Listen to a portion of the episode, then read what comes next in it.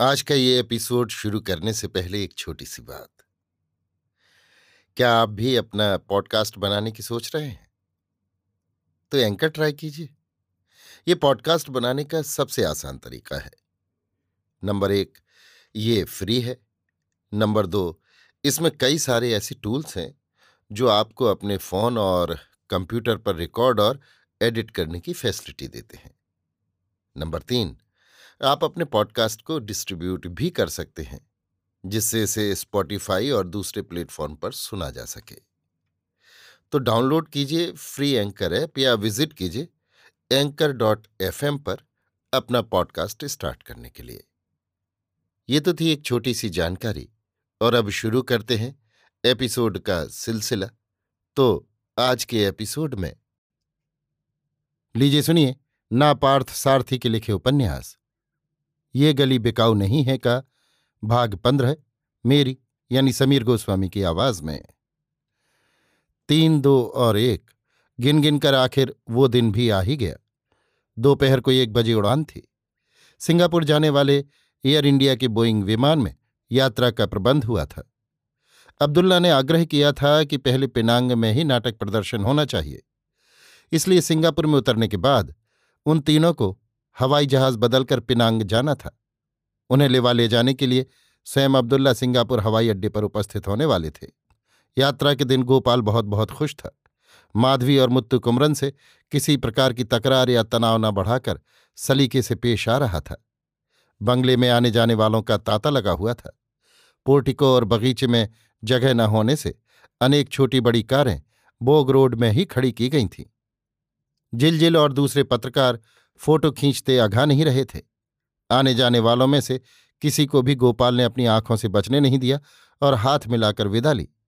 सिने निर्माता सह कलाकार और मित्र वृंद बड़ी बड़ी मालाएँ पहनाकर गोपाल को विदा कर रहे थे और फिर वापस जा रहे थे। पूरे हॉल में फर्श पर गुलाब की पंखुड़ियाँ ऐसी बिखरी थीं। मानो खलिहान में धान की मड़ियाँ सुखाई गई हों। एक कोने में गुलदस्तों का अंबार सा लगा था। पौने बारह बजे हवाई अड्डे के लिए वहाँ से रवाना हुए तो गोपाल की कार में कुछ फ़िल्म निर्माता और सहयोगी कलाकार भी चढ़ गए थे। इसलिए मुत्तु कुमरन और माधवी को एक अलग कार में अकेले चलना पड़ा। मीनम बाक्कम में भी कई लोग माला पहनाने आए थे। दर्शकों की अपार भीड़ थी। मुत्तु कुमरन के लिए ये पहला हवाई सफ़र था, अतः हर बात में उसकी जिज्ञासा बढ़ रही थी। विदा देने वालों की भीड़ गोपाल पर जैसे छाई हुई थी। उनमें से बहुतों को माधवी भी जानती थी। उनसे बात करने और विदा होने के लिए वो गोपाल के पास चली जाती तो यहाँ मुत्तु कुमरन अकेला रह जाता। इसलिए वो मुत्तु कुमरन के पास ही खड़ी रही। बीच बीच में गोपाल उसका नाम लेकर पुकारता और कुछ कहता तो वो जाकर उत्तर देती और वापस आकर मुत्तु कुमरन के पास खड़ी हो जाती। माधवी को ये अपना कर्तव्य सा लगा कि वो इस तड़क भड़क और चहल पहल वाले माहौल में मुत्तु कुमरन को अकेला और अनजाना से महसूस नहीं होने दे, क्योंकि वो उसकी मानसिकता से परिचित थी। साथ ही उसे इस बात की भी आशंका थी कि उसे हमेशा मुत्तु कुमरन के पास देखकर कहीं गोपाल बुरा न मान जाए, पर उसने उसकी कोई परवाह नहीं की। कस्टम्स की औपचारिकता पूरी करके जब वे विदेश जाने वाले यात्रियों की लाउंज में पहुँचे तो मुत्तु कुमरन ने माधवी को छेड़ा। तुम तो नाटक की नायिका हो और गोपाल नायक। तुम दोनों का जाना ज़रूरी है। मेरी समझ में नहीं आता कि तुम दोनों के बीच तीसरे व्यक्ति की हैसियत से किस खुशी में सिंगापुर आ रहा हूँ। माधवी ने एक दो क्षण इसका कोई उत्तर नहीं दिया। हंसकर टाल गई। कुछ क्षणों के बाद उसके कानों में मुँह ले जाकर बोली, गोपाल नाटक के कथानायक हैं। पर कथानायिका के असली कथानायक तो आप ही हैं। ये सुनकर मुत्तु कुमरन के होंठ खिल उठे। उसी समय गोपाल उनके पास आया और पूछा, उस्ताद के कानों में कौन सा लतीफ़ा डाल रही हो? कुछ नहीं, इनकी ये पहली हवाई यात्रा है। हाँ हाँ ये मेडन फ़्लाइट पहली उड़ान है। पर लगाकर उड़ेंगे? गोपाल आज बेहद खुश था। बोला, हमें अपनी धाक का ऐसा ढंका पिटवाना चाहिए कि मलेशिया भर में इसी बात की चर्चा होती रहे कि वहाँ के लोगों ने ऐसा बढ़िया नाटक आज तक नहीं देखा। सिंगापुर जाने वाला एयर इंडिया बोइंग विमान बंबई से उड़ता हुआ बड़ी भव्यता के साथ उतरा। ऊँची आवाज़ भरते हुए उस विमान के उतरने का दृश्य मुत्तु कुमरन बड़े उत्साह और विस्मय से देख रहा था। उस जैसे देहाती कवि के लिए ये सब बिल्कुल नए अनुभव थे। इनसे उसे गर्व अनुभव हो रहा था।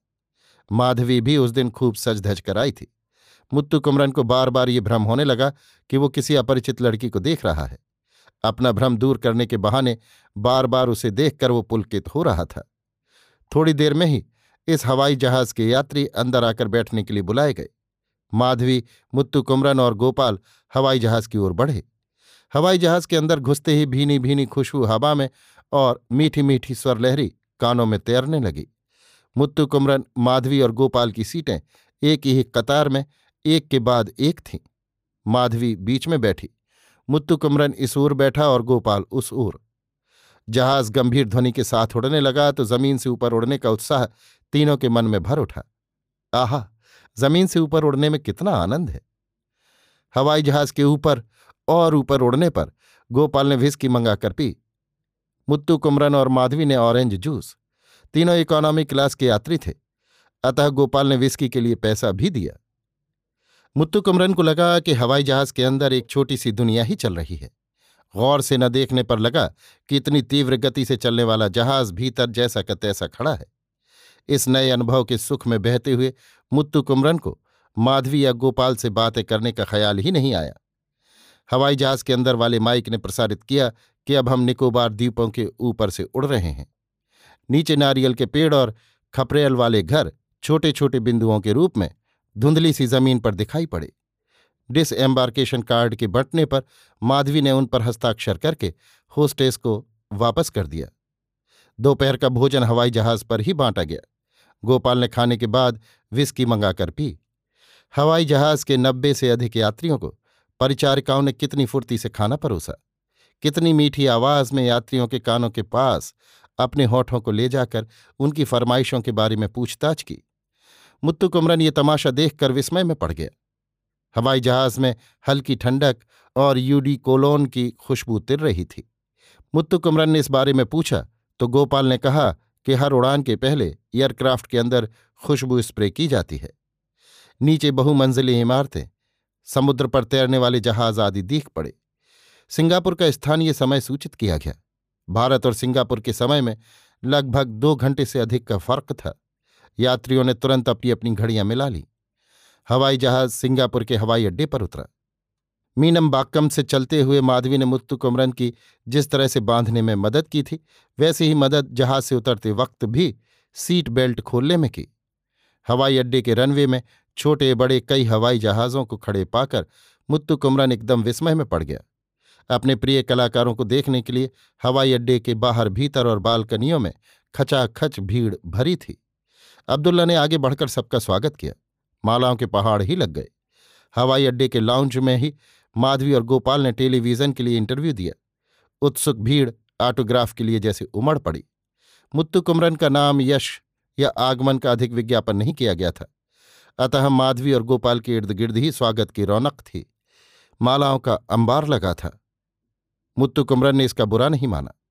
उसने दुनिया के सामने अपना ढिंढोरा ही कहाँ पीटा था कि उसका भी ठाठ बाट से स्वागत हो। सिने सितारों की हैसियत पर पहुँचने वालों का जो ग्लैमर होता है, वो मुत्तु कुमरन जैसे कलाकारों को आसानी से कहाँ से मिलेगा? अभी अभी तो वो मद्रास आया है और गोपाल की मेहरबानी से एक नाटककार बनने का उपक्रम कर रहा है। जो अपने देश में ही नसीब नहीं, वो सम्मान दूसरे देशों में क्यों कर मिलेगा? मुत्तु कुमरन को अपनी इस हैसियत का खूब पता था। फिर भी लोगों ने उसके सुदर्शन व्यक्तित्व को यों देखा, मानो किसी कलाकार को देख रहे हों। इस पर वो दिल ही दिल में खुश हो रहा था। अब्दुल्ला जिस तरह माधवी और गोपाल से पेश आए, वैसे मुत्तु कुमरन के साथ पेश नहीं आए। हो सकता है इसके मूल में मद्रास में उनके साथ हुई घटनाएँ हों। माधवी से मुत्तु कुमरन ने कहा, मुझे डर लग रहा है कि भीड़ में मैं कहीं खो ना जाऊँ और तुम लोग भी इस चहल पहल में मुझे भूल न जाओ। फिर मैं इस नए देश में क्या कर पाऊँगा? वैसा कुछ नहीं होगा। मेरी आँखें चोरी छिपे, लेकिन हमेशा आपकी निगरानी कर रही हैं। जब सबकी आँखें तुम्हारी ओर लगी हैं, तब तुम मुझे कहाँ से देख पाओगे? मैं तो देख पा रही हूँ, पाओगी का सवाल ही नहीं उठता। ना जाने आपने मुझ पर कौन सा टोना टोटका कर दिया है कि मैं आपके सिवा और किसी को देख ही नहीं पा रही। माधवी की बात सुनकर वो फूला न समाया। सिंगापुर के हवाई अड्डे के लाउंज में पौन घंटा बिताने के बाद वे एक दूसरे हवाई जहाज़ पर पिनांग के लिए रवाना हुए। पिनांग जाने वाले मलेशियन एयरवेज के हवाई जहाज़ पर अब्दुल्ला और गोपाल केबिन के पास वाली अगली सीट पर अकेले बैठकर बातें करने लग गए। उनके चार सीट पीछे मुत्तु कुमरन और माधवी भी साथ बैठकर बातें करने लगे। जहाज़ पर कोई विशेष भीड़ नहीं थी। माधवी बड़े प्यार से बोली, जहाँ देखो, इस देश में हरियाली ही हरियाली नज़र आती है। ये जगह सचमुच बहुत अच्छी है। हाँ ये देश ही क्यों? इस देश में तुम भी इतनी प्यारी लग रही हो। कि बिल्कुल परी सी लगती हो। आप तो खुशामद कर रहे हैं। तभी तो कुछ मिलेगा। सचमुच माधवी का दाहिना हाथ उसकी पीठ के पीछे से माला की तरह बढ़ा और उसका दाहिना कंधा सहलाने लगा। बड़ा सुख मिल रहा है। ये हवाई जहाज़ है। आपका आउट हाउस नहीं। अपनी मर्ज़ी यहाँ नहीं चल सकती। तुम्हारी बातों से तो ऐसा लगता है कि जब कभी तुम आउट हाउस में आई, मैंने अपनी मर्ज़ी पूरी कर ली। तोबा तोबा। इसमें मेरी मर्ज़ी भी शामिल है, मेरे राजा। माधवी ने उसके कानों में फुसफुसाया। मुत्तु कुमरन ने उससे पूछा, जो समुद्री जहाज़ से चले गए थे, वे आज पिनांग पहुँच गए होंगे ना? नहीं, कल सवेरे ही पहुँचेंगे। कल उनका पूरा रेस्ट है। पहले हम तीनों का प्रोग्राम है, साइट सींग का। पहला नाटक परसों है। कहाँ कहाँ नाटक खेलने का आयोजन हुआ है? पहले के चार दिन पिनांग में नाटक का मंचन है। बाद के दो दिन इप्पो में है, उसके बाद एक हफ़्ते के लिए क्वालालंपुर में है। बाद के दो दिनों में फिर साइट सींग रेडियो, टेलीविज़न के लिए साक्षात्कार वगैरह है। अंतिम सप्ताह सिंगापुर में नाटक है, फिर वहीं से मद्रास के लिए हवाई उड़ान है। माधवी ने उसे पूरा कार्यक्रम बता दिया। मुत्तु कुमरन को उसके साथ बातें करते रहने का जी हुआ तो बोला, आज तुम्हारे होठ इतने लाल क्यों हैं? बोलो ना। इसलिए कि आपसे मुझे बड़ा प्यार है। गुस्से में भी औरतों के होठ लाल हो जाते हैं ना?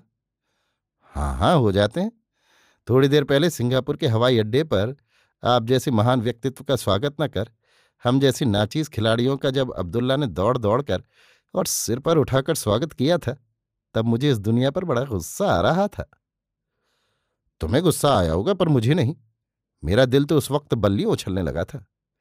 हाँ मुझे इस बात से अवश्य गर्व ही हो रहा था कि मेरी माधवी का कितना मान सम्मान हो रहा है। उतनी बड़ी भीड़ में, महल जैसे हवाई अड्डे के लाउंज में, हाथों में भारी भरकम फूल की मालाएँ लिए हुए तुम तितली की तरह खड़ी थी और मेरा दिल बुलबुल की तरह फुदक रहा था। अगल बगल में न जाने कौन खड़े थे और मेरा दिल तड़प रहा था कि आप खड़े हों तो कितना अच्छा रहे। हाँ मुझे इसका पता था, क्योंकि अब हम दो दिल नहीं, एक दिल हैं। आपके मुँह से ये सब सुनते हुए बड़ी खुशी हो रही है। जैसे वशिष्ठ के मुँह से ब्रह्म ऋषि सुनना। क्या कहती हो तुम? आपके मुँह से आखिर निकल ही गया ना कि हम दोनों एक हैं। मुत्तु कुमरन के मन में आया कि बातें बंद कर माधवी को आलिंगन में भरकर एक हो जाए। इसी वक्त गोपाल और अब्दुल्ला वहाँ आए। माधवी, अब्दुल्ला साहब तुमसे कुछ कहना चाहते हैं। जरा उस तरफ़ अगली सीट पर चली जाओ ना। गोपाल ने आँखें मटका कर कहा तो माधवी की आँखें, आप ही आप मुत्तु कुमरन पर ठहर गई। माफ़ करना उस्ताद, गोपाल ने मुत्तु कुमरन से ही प्रार्थना की।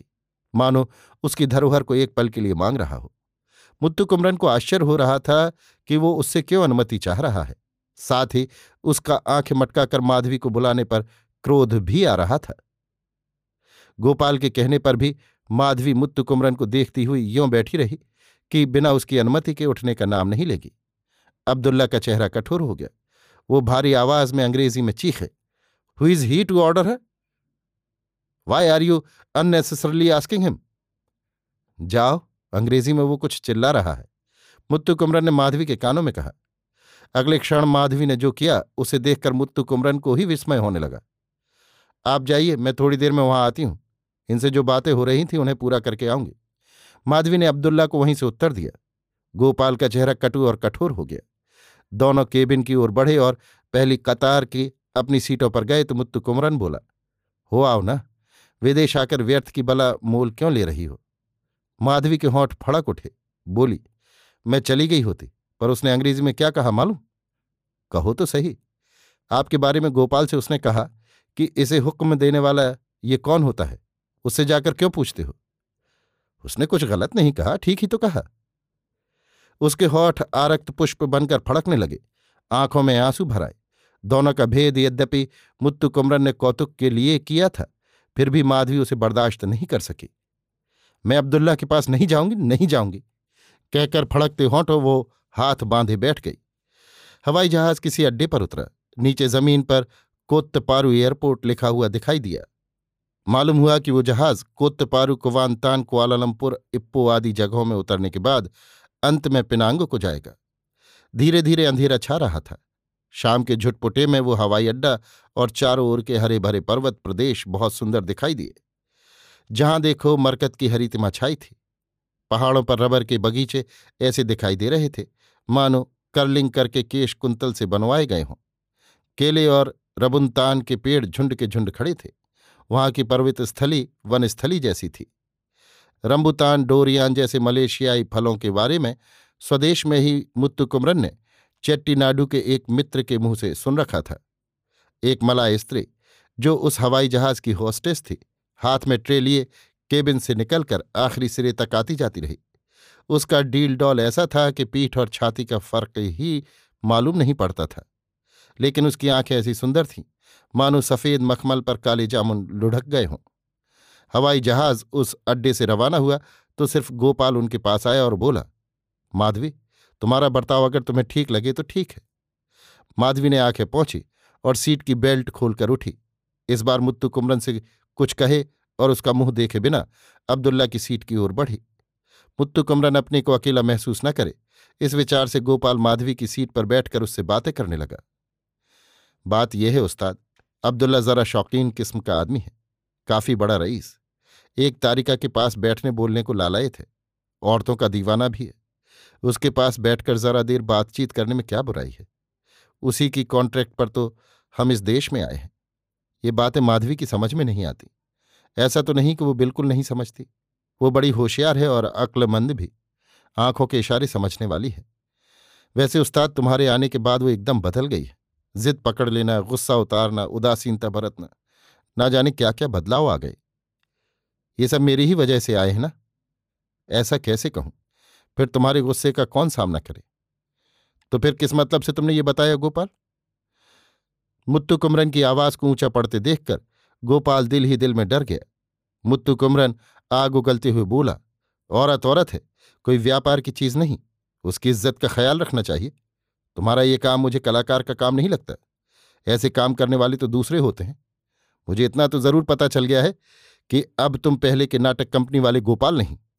अब्दुल्ला, या एरा गैरा कोई तुम्हारी कद्र करे तो इसलिए करे कि तुम एक कलाकार हो।